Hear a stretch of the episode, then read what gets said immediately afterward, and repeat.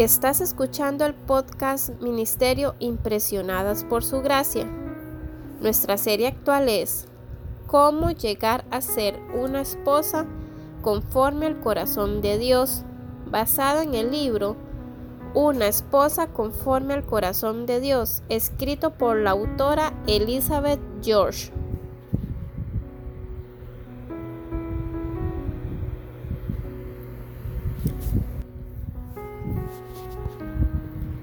Acompáñanos a reflexionar acerca de cómo podemos aplicar lo aprendido sobre cuidar el hogar.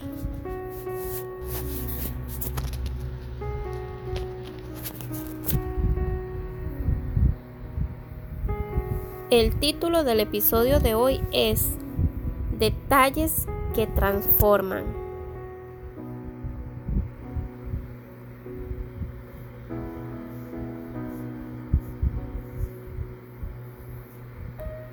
Hoy finalizamos la sexta temporada de esta serie y como en cada ocasión la finalizamos con esta sección titulada Detalles que transforman. Recuerda que esta es la sección en la que buscamos formas de aplicar lo aprendido durante la temporada. Así que te animo a que para el episodio de hoy traigas tus materiales para seguir añadiendo consejos prácticos a tu fichero del saber. 1. Tiende la cama todos los días. Esto sí que es un detalle. Después de todo, ¿cuánto tiempo necesitas para tender una cama? ¿Dos minutos quizás? Aunque haya un poco de desorden en la habitación, una cama bien tendida le dará la apariencia de orden y sosiego. Claro que tendrás que ocuparte del desorden un día de, estos. Toma en todo caso la determinación de cultivar el hábito diario de tender la cama. Si tienes hijos, enséñales a hacer lo mismo. 2. Haz una lista diaria de tareas pendientes. Empieza el cuidado de tu hogar con esta idea sencilla probada por el uso. Haz una lista de tareas pendientes. Anota todo lo que esperas o necesitas realizar cada día y lo que embellecerá tu casa y tu vida familiar. Además de eso, señala lo más importante. Luego, por supuesto, cúmplelo. A medida que domines esta sencilla técnica, desearás empezar un plan maestro para cuidar tu casa que comprenda un plan semanal, un plan mensual, un plan trimestral, un plan semestral y un plan anual. 3. Planea un menú semanal. La vida hogareña fluye con calma cuando planeamos un menú que asegure la correcta alimentación de cada miembro de la familia. Y como dice el antiguo refrán, del camino al corazón del hombre pasa por su estómago. Empieza planeando el menú de cada semana. Esto te permitirá preparar comidas especiales, comidas rápidas y comidas preparadas con los sobrantes. Planear un menú también te permitirá hacer un solo viaje semanal al supermercado. Permíteme dar otro pequeño consejo. A primera hora de la mañana, prepara una comida abundante para la cena. Por alguna razón nuestros días pasan volando, ¿no te parece? Y cuando eso suceda, tendrás una comida lista para servir en tu mesa, gracias a que lo preparaste temprano. 4.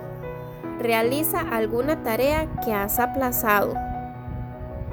¿Cuál tarea has estado posponiendo en casa y cuya realización te daría un gran alivio y alegría? Tal vez organizar el armario de la habitación principal, o limpiar la nevera, o lavar las ventanas, o arreglar el desorden del garaje. Aunque trabajes solo 15 minutos al día para lograrlo, tu satisfacción será inmensa. 5. Conserva la misma franja de tiempo cada día para tus labores domésticas. Esto es muy sencillo. Durante varios días, anota el tiempo aproximado que inviertes en cualquier trabajo doméstico. La franja de tiempo que escojas no tiene que ser exacta ni rígida. Lo que en realidad importa es que tu registro te permita tener una idea clara de cuánto tiempo en realidad consagras al cuidado de tu preciosa casa. Y una imagen vale más que mil palabras. Si el registro revela que el tiempo es escaso, entonces puedes planear una mayor inversión de tiempo y de esfuerzo al día. 6. Trabaja en tu actitud. Mucho antes de que los siete enanos de Blancanieves silbaran mientras hacían sus labores, Dios señaló la importancia de tener una buena actitud frente al trabajo. ¿Cómo debemos trabajar? La Biblia dice, hacedlo de corazón como para el Señor y no para los hombres. Colosenses capítulo 3 versículo 23 y con voluntad. Proverbio 31 versículo 13. Por consiguiente, una esposa conforme al corazón de Dios da lo mejor de sí en sus labores hogareñas.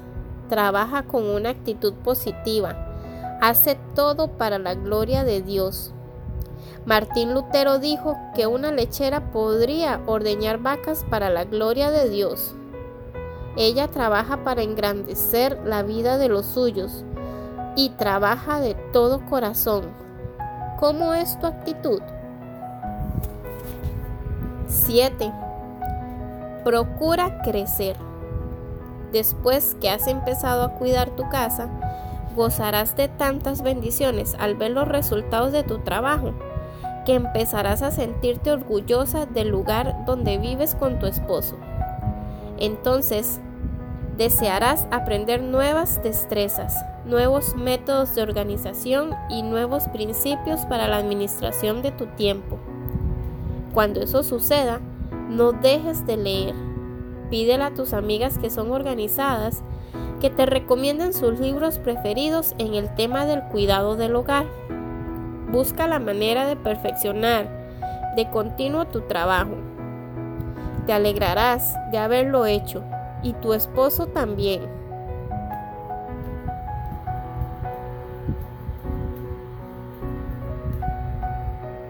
Gracias por acompañarnos el día de hoy. Nuestra oración es que el Dios de nuestro Señor Jesucristo, el Padre Glorioso, te dé el espíritu de sabiduría y de revelación para que lo conozcas mejor y que asimismo sean iluminados los ojos de tu corazón para que sepas a qué esperanza Él te ha llamado.